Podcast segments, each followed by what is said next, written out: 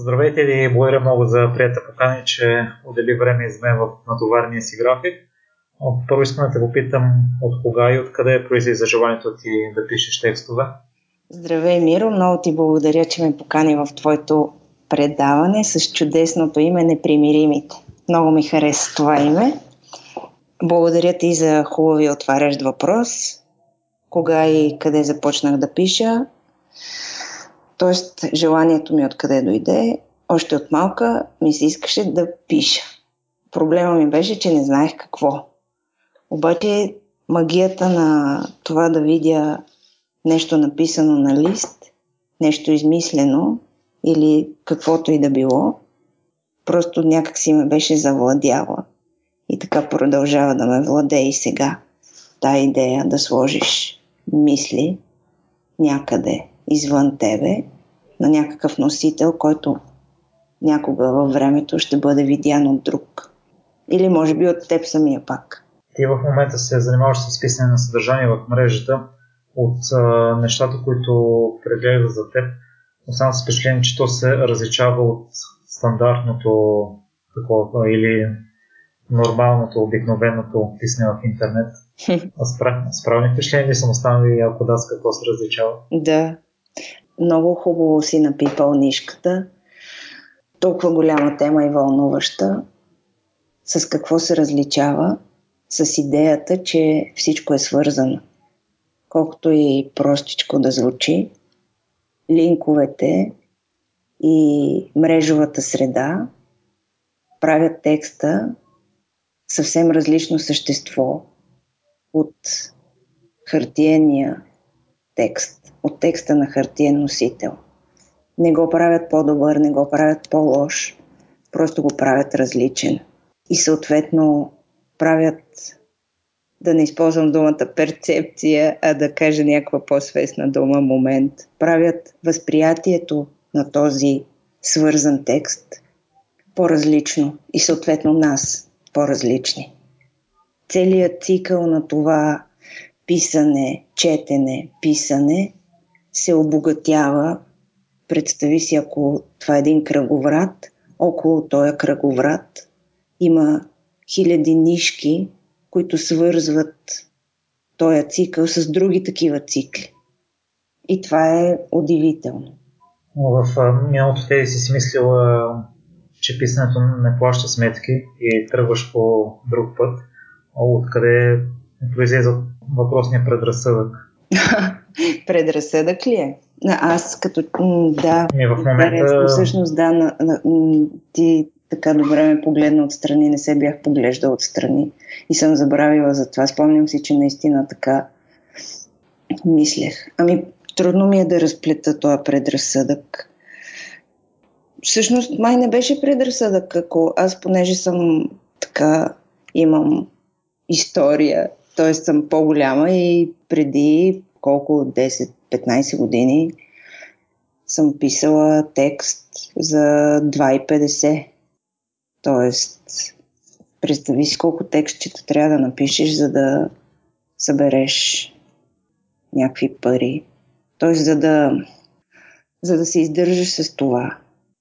Хубав въпрос. Не мога изцяло да отговоря. Ако малко разплетеш от въпроса за мен, аз ще мога по-добре да отговоря. Не мисля, че е предразсъдък. Мисля, че в България все още не е платена добре тази работа. Добре, може би в течение на разговора ще се види. Да, добре. Защо си променила начина на мислене. И ти завършваш бакалавър по класически езици в Софийския университет. Защо се насочи към тази специалност? ами, защото, пак така си спомням този момент, защото много ми хареса идеята да разглеждам, да проследявам историята на езика, историята на културата. Като прочетох, исках да, да, да, да уча английска филология и второто ми желание беше класическа филология. Понеже не стана английска филология, реших това, което ме приеха, да остане, защото беше страшно интересна специалност. И после, след време, учителката ми по английски ме срещна и каза, о, каква луксозна специалност. И наистина луксозна специалност. Това да си позволиш да се занимаваш с такива дълбоки неща във време, когато нещата стават бързо, по-скоро историята им пречи, е луксозно. И ти наистина навлизаш дълбоко в тази сфера, тъй като 6 години преподаваш латински язик. Ще разкажеш ли за този период? Ами, дълбоко аз съм от средностатистическите хора. Въобще не съм била брилянтна студент. Не съм била брилянтен студент. Това с преподаването на латински на, на студенти от медицинския факултет си беше такава оперативна работа. Тоест, тяхната мотивация да учат латински е близо до нулата. И общо взето, да си призная честно, нямам блестящи спомени от тогава. Това, което ми даде това преподаване е умението да си подреждам така нещата, че да представям сложни, сложна материя на прост език. И това умение е свързано и с а, а, махането, ако трябва пак да използваме тази дума, предразсъдък. Махането на предразсъдъка, че латински е нещо много високо и той не може да бъде показван по лесен начин. Всъщност това ми беше цялото. Това ми беше мотото на преподаването. Нещо като веселият латински. Има една такава. Писах една такава курсова работа преди време, свързана с това как латинския може да бъде преподаван по начин, който да не прави студентите бледи и изнервени. И така, това е за, за преподаването ми. А, аз си спомням, те по едно време се бях запалил по латинските поговорки. Да. Тъй като съм фен на колезденето и в едно от последните състезания на Ланс Армстронг си спомням, че коментатора използва една такава и тя ми е останала в съзнанието. Така преминава световната слава. Mm-hmm. И след това толкова се бях заинтригувал това, че в Замундата имаше една книжка с латински поговорки и си я бях свалил. Ти имаш ли си любима такава? О, благодаря ти, страхотен въпрос. А, не мога да пропусна да не те поздравя за начина по който водиш интервюто си. Да, имам. Тя е на Сенека и, и гласи най-голямата власт е да управляваш себе си. С какво тя те е спечелила? Ами с идеята, че най-трудно е да разбереш и да работиш със себе си, да се надскочиш. Наистина много хубава теби. Успоредно с преподаването си е работила и в кол център. Да. Ще разкажеш ли за това? По какъв начин ви съчетаваше двете длъжности? Ами да, от някакси, откакто понеже като завърших класическа филология, бакалавър, след това магистратурата ми беше творческо писане едната, а другата беше глобалистика. Изключително вълнуваща дисциплина. Тя вече не съществува, но страшно готина, готино построена програма в Софийския, в философския факултет, откъдето неимоверно обогатих разбирането си за света – Та, откакто записах творческо писане и глобалистика, уж две седящи на различни острови неща, от тогава ме преследва правенето на няколко неща, а, видимо несъв... а, на пръв поглед несъвместими, заедно. Та, кол-центъра беше м- там а, човек можеше да има такива м- различни смени и съответно това много добре ми пасваше на това да имам и по няколко часа лекции след или преди това. А в кол-центъра беше интересно, защото общувахме с а, хора от Америка. И май там малко... Всъщност там подобрих английския си в смисъл на... Докоснах се до, до културата на общуването на хората а, в Америка и до тази идея за затова да, защото ние бяхме customer service, да обслужваш, да помагаш на хората и въпреки темплейтите, които имаш, да даваш нещо а, човешко в този customer service и да, и да виждаш как а, когато излезеш извън темплейта, извън шаблона, можеш да направиш автентична връзка и по този начин да помогнеш. Защото истинското помагане и обслужване на клиенти е свързано с това да разбереш а, а, точно те какво искат и как, а, как можеш отвъд сценария да, да кажеш здрасти, аз също съм човешко същество, как мога да ти помогна. През 2010 година вече се връщаш към детето в себе си, в детското и намираш артиста. Вече да се върна на думата предразсъдък, бариерите са свалени и желанието ти е да пишеш текстове намира своята реализация. Пускането на обявата от страна на Олги Младенов и те потикна вече да влезеш сериозно в тази сфера. Да. Тоест, е, то аз тогава не знаех, че това е Олги Младенов. Тогава просто знаех, че видях, че някой търси писане на текстове и веднага това като някаква ключова тригър дума ми светнаха лампички и започнах. Тогава то беше през едно момиче, което ми задаваше ключови думи и аз пишех какви ли не вариации на темата ключар.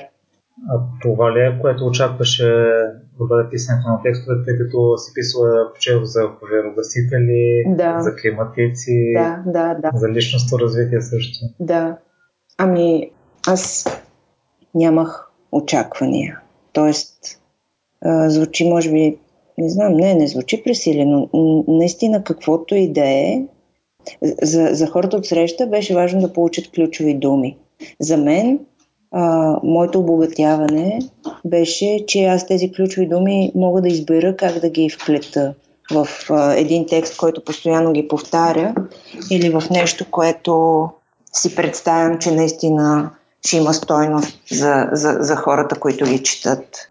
Тоест, може, може да напишеш много тъпи неща, повтарящи си, да си мислиш, ето сега ще надраскам един текст за ключове, няма да мисля за контекста, няма да мисля, че един човек от среща го чете.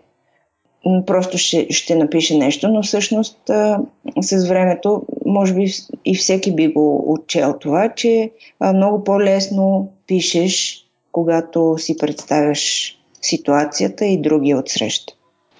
Тоест, другия не е поръчителя, другия не е човека, на който му трябват 10 текста с по 12 ключови думи вътре. Аз за първ път чух за Оги Младена покрай теб и после се оказа, че е символът на българското CEO. Кои са то пороците, които научи от него?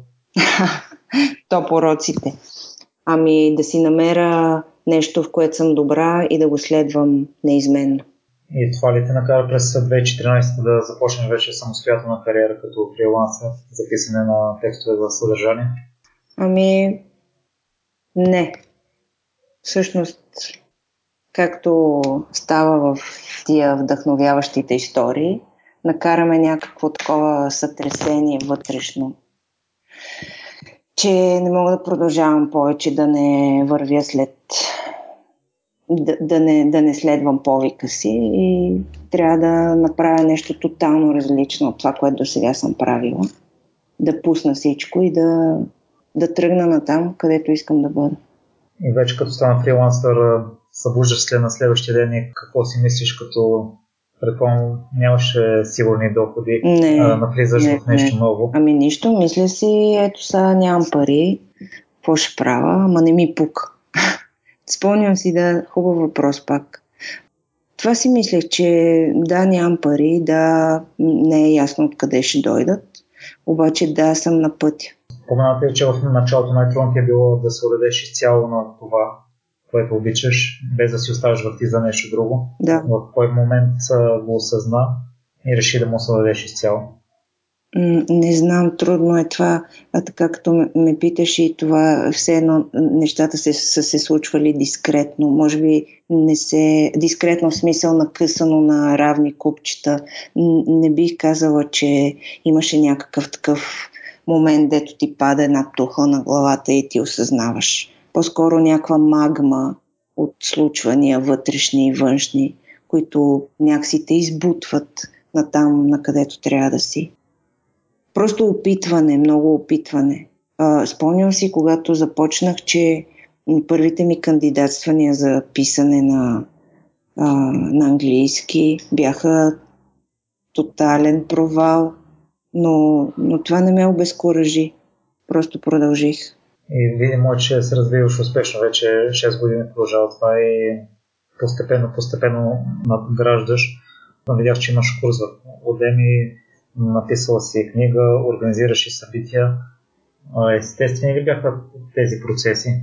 Ами, готин въпрос пак. Ами, м- естествени ли бяха тези процеси? Всъщност бяха режисирани. Тоест, режисурата беше само до, до формата. После отвътре всичко ме промени мен. Особено се получи. Аз, когато си направих сайт, си казах, ето сега ще имам сайт с а, четири категории, които страшно много ме интересуват и вълнуват. Диалози, поетика на отношенията. В момента превеждам английските си категории на български, затова така се замислям. Та диалози, поетика на отношенията, нещо търсачество. Това е от Пипи. И третата ми категория сега не мога да, да, да, да се сетя, но тези категории трябваше да бъдат подкрепени тогава някак си усещах с а, курс и книга. И си казах, ето сега ще направя курс, защото виждам една интерсекция, едно припокриване, преплитане на между писането в мрежата и семантичната мрежа. Какво е това припокриване и какво мога да дам като разбиране за него, което да помогне на хората да пишат по-добре в мрежата. Това беше курса, а книгата беше някакси не можех да не я напиша. Пак тази идея беше много силна за прекрасният нов текст, за това удивително случване, каквото е текста в мрежата. И така като направя, всъщност курса беше супер трудно да го направя, същото и за книгата. И тия трудности и вървене през уж лесната задача ще направя курс и ще направя книга, ме доведаха до следващата стъпчица. Курса и книгата са на английски, а веб скрипториума на български, доколкото. Да, да, веб скрипториума. Той също той е много странно м- случване. Това е предизвикателство за мен. И, и още вече два веб скрипториума минаха. Хем го обожавам, хем ми е трудно с него. Може би отново защото имам предразсъдък, че на български все още, на българския пазар все още диалозите чрез текст вероятно не са толкова необходими. Тоест това е един пазар, където по-скоро транзакционните отношения са на преден план. Интеракциите като че ли са около това. В това море от информация в чужбина, по какъв начин ти се отличаваш от другите? С какво твоята работа е различна от тяхната? Ами, с това, че си пъха носа на места, където обикновено контент райтерите стоят настрани. Тоест, в а, по-голямата картинка. Той е контент, това съдържание, вътрешната му динамика, окей, обаче външната динамика каква е, мрежата какво е, хората какво търсят в мрежата, какви са им приключенията там, какви са им намеренията, а, исканията, желанията. Всичко това е, са такива, сега като чета за моята докторантура, а, ми идват а, думи като външно-текстови фактори. Тоест, с това се отличавам, може би, че задълбавам в контекста на текста. И също във вътрешната му архитектура, в интертекстуалността му. Което е доста странно за контент райтер. Но пък защо да не, защо да не бъде така? Защо да не създаваме и да не общуваме в мрежата възможно най-дълбоко? При положение, че това е една отворена, тотално нова среда на взаимодействие. Това общуване в мрежата може ли по някакъв начин да го пронесем и в общуването в реалния живот? Да, разбира се. За по-добра комуникация по между ни? Вярвам и виждам, че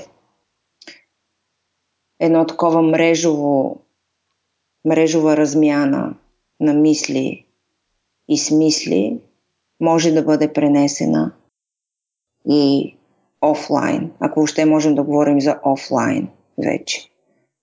Но и пак много хубав и дълбок въпрос. Това изисква култура на отнасяне към другия.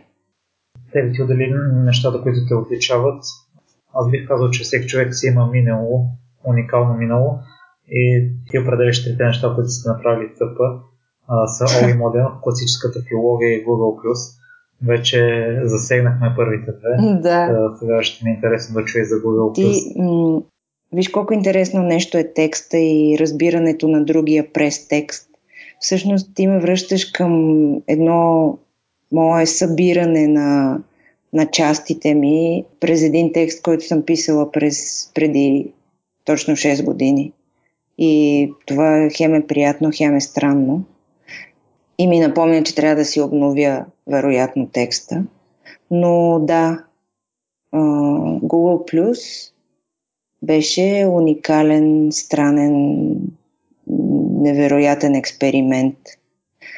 Това беше една среда, в която се запознах с много интересни хора, с които, макар и откъслично, все още поддържам връзка.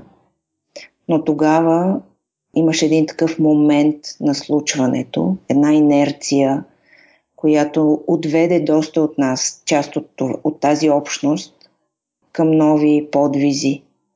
И наскоро си говорихме с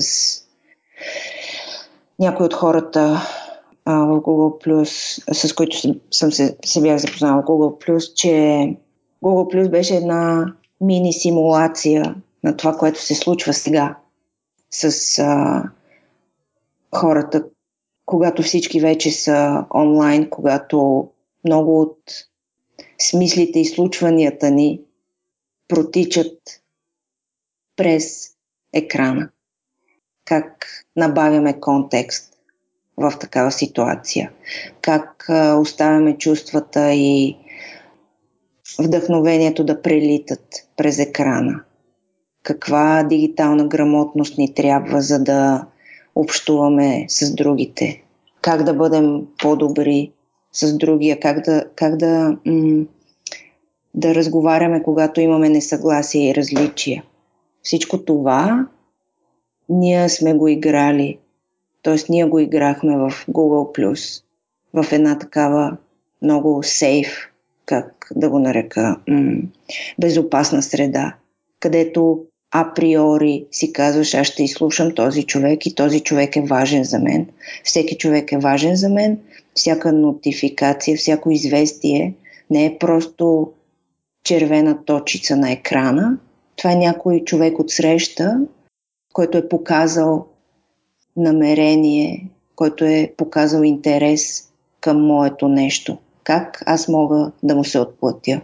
Те ние си говорихме в предварителния разговор, че ти много четеш и това е един от ритуалите, които използваш за поддържане на нивото на писане. Друго нещо, което споделяш е, че по един час на ден отделяш поне за писане на неща, които не са спешни. Какво правиш в моменти, в които трябва да напишеш нещо, но не си в състояние? О, пак много готин въпрос. Благодаря ти, че ме гледаш с различни от моите очи. Ами, а, сега да не ми изчезне това, като си го споделя, обаче няма такъв момент, в който не мога да напиша нещо. Просто сядам и пиша. А, имам си такива спасителни спасителни лодки, ако кораба потъва. Да, едната спасителна лодка, която пускаме, хващам един лист хартия, химикалка, сядам и седа и правя аутлайн. План. Та дума план е малко странна. Но си правя план и после почвам да ровя в себе си. Това е гадно, ама то си е рутина за хората, които пишат, поне за мене. А, какво ми пречи да напиша този текст, от какво се притеснявам, какъв ми е проблема, как мога да го реша, кои неща да оставя за после, кое мога сега да създам за текста. Нямам пак ти казвам, страхувам се духчетата на музата и писането да не ме напуснат сега, като споделям това, обаче а, е може би важно за някой, който а, си мисли, че няма момент, в който, че има моменти, в които не можеш да пишеш. Не може да има такива моменти. Трябва да минеш през този ад. Тоест да си кажеш, аз сега защо не мога да пиша, какъв ми е проблема, нещо изтъпях, какво да прочита, какво, как, въобще, въобще да не се оставаш на идеята, че не можеш да пишеш. Поздравление, че си намерила своя начин, Теди. Аз в миналото, ако съм много изморен, може би целият ми ден заминаваше и направих нищо, докато сега аз като теб се опитвам да свърша нещо, макар и малко, което не изисква толкова физическа или умствена дейност.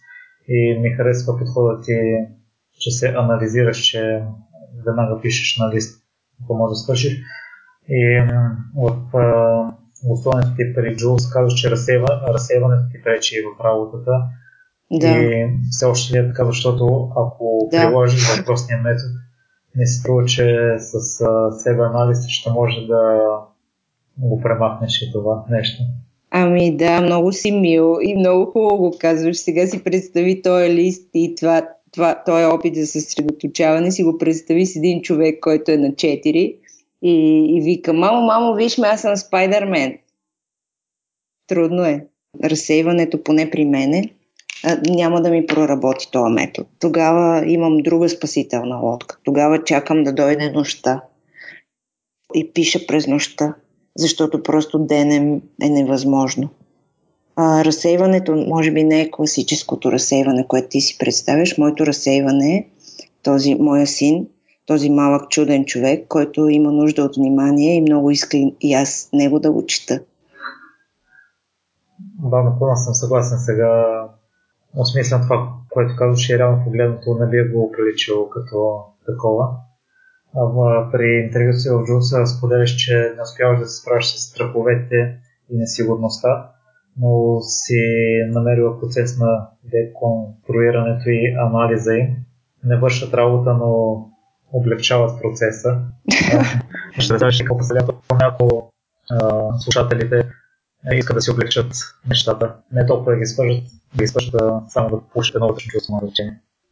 Ами аз с до сега това, което съм разбрала е, че работата на компютър, въобще седенето и правенето на супер много неща, които без компютър не би свършил и въобще не би се напрегнал толкова много да свършиш, водят до едно доста странно състояние на ума, поне за мене.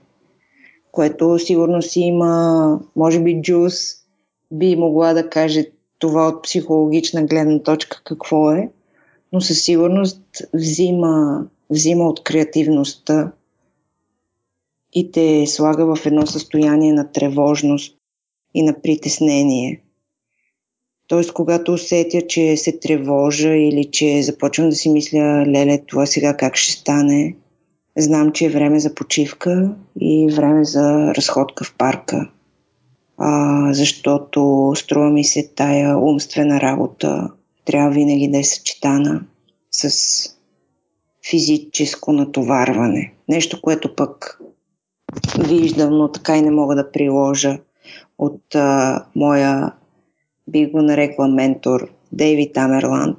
Това е един човек, който се занимава с SEO, анализ на, на социални мрежи, консултира компании. Той а, си има супер стриктен режим на един час или два часа работа и след това два часа фитнес. Не знам как го прави, но виждам, че от това продуктивността му нараства неимоверно. Аз все още не мога да, да, да, да си направя такъв режим, но по повод на страховете и несигурността, лесно е да се каже на думите, но все пак да го кажа, страховете и несигурността са едни такива шумове в системата. Всъщност, хем не бива да им се отдаваме, хем обаче пък и не бива да ги пренебрегваме и да ги потискаме. Май говоря за себе си, не за всички нас и за човечеството. Това, което съм научила е, че трябва да, да живееш това и да го припознаеш и да, да се справяш. Това връща към динамиката на, на това да не позволяваш да си да не си позволяваш да казваш не, това няма да може да стане. Да се страхуваш, че нещо ще се провали. Е, добре, като се провали, какво?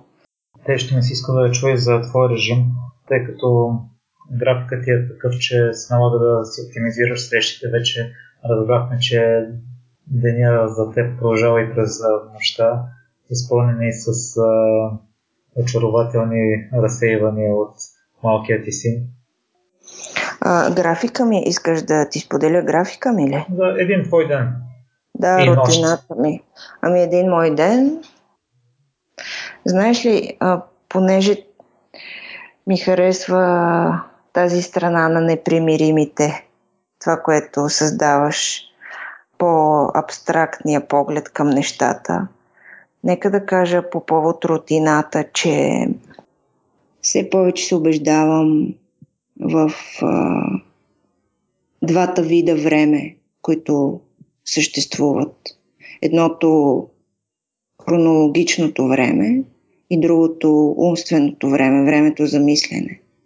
Тоест, ако трябва да ползвам някакви част от наратива на тези книги за самоусъвършенстване, съм разбрала, че е хубаво да си управляваш енергията, не да си управляваш времето. И доста често си нареждам така задачите, че да мога да, да свърша това, което ще ми отнеме най-много енергия първо и после през деня в някакво време, което имам свободно, да отметна някакви задачи, които са такива оперативни. Така че май не мога да кажа много за рутината си. Може би защото не съм я изпилила до край. Нямам рутина, с която да се похваля. Но пък имам разбиране за това, че графика не е съставена от времеви блокчета, а от блокчета на стилнес, как да го нарека на български. Не, не спокойствие, а едно такова. А, сигурно и ти, всеки от нас го е усещал. Едно такова безвремие, в което можеш да, да намериш същността на това, което искаш да кажеш, специално понеже моята рутина ежедневие са, се въртят около писането. Та когато мога прочитам нещо, чета и най-ми е важно поне един път в деня да имам такова блокче, в което мисля дълбоко. Във връзка с писането ти също провеждаше интервюта с хора в областта. Кои и какви уроци научи от тях, които прилагаш и днес? А, интертекстуалното животно научих, че не е толкова лесно да правиш видеоинтервюта. Какво съм научила от тези хора? Ами тези хора аз ги познавам от, пак от Google+, между другото повечето, а другите пък съм ги срещнала във времето, в Twitter или през работата си. Не, не бих могла да обобща какво съм научила от тях, защото всичко е един гигантски килим от навърз, навързани неща. Всеки един от хората, с които съм разговаряла, във всеки един съм виждала уникални м- перспективи и наистина не мога да отделя някой, за да ги покажа. Нямам, нямам колективен образ на това, какво съм научила от хората, с които съм говорила. Интервютата в сайта за към всеки участник завършваше с въпрос какво не те попитаха трябваше. Сега аз ще го взаимствам и ще го задавам на теб. Ами, да ти призная, не останах с впечатление, че нещо не си ме попитал. Така, доста въпроси, които ми зададе, бяха м- въпроси, които генерират автентичен текст и автентичен отговор, което е много хубаво и те поздравявам за това. Наистина не се сещам какво е трябвало да ме попиташ. Може би трябва да махна тази секция. Сега, сега ти ме постави от страната на хората, с които аз говоря. И си мисля, какво ли си мислят те, като прочитат този въпрос. В такъв случай, ако на слушателите им хрумнат въпроси и искат да те попитат, къде могат да се свържат с теб? По мейл или в Твитър? В какво си се провалила, Теди? Е, аз имам чувството, че е във всичко. в какво съм се проваляла? Да, във всичко. Обикновено задавам ми въпрос научи от провала. В този случай удачно ли ти се струва? Да, да, удачно. Знаеш ли провала, тази дума провал, може би пак а, с времето някакси не я приемам като провал, а като просто падане и ставане. Тоест, наистина провал, абсолютно нямам никакво отрицателно чувство към тая дума. Провал ми се струва да си забравиш ключовете и да се върнеш да си ги вземеш. Разбираш ли, не ми е такава думата някаква криза или нещо такова. Иска ми се да не мисля за провала като нещо провал, само как звучи.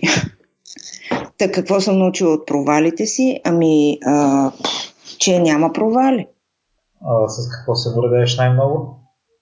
Ти питаш един лъв с какво се гордее най-много. Първото нещо, което ми иде да кажа е със себе си, което е ужасно нескромно. Да речем, че най-много се гордея с... А, с любопитството си. Благодаря много за нещо участие.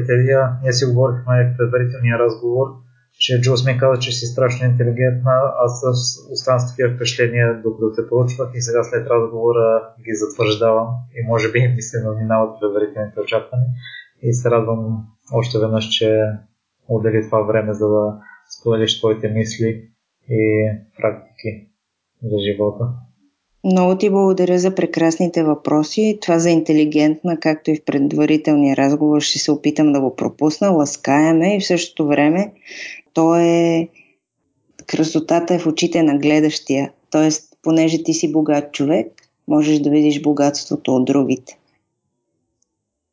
Благодаря ти, че остана до края. Ако този епизод е вдъхновил, изпрати го на трима приятели. А ако искаш да споделиш мнението си с мен или да ми дадеш препоръка, пиши ми във Facebook страницата на Непримиримите подкаст. Усмихнат ден ти желая!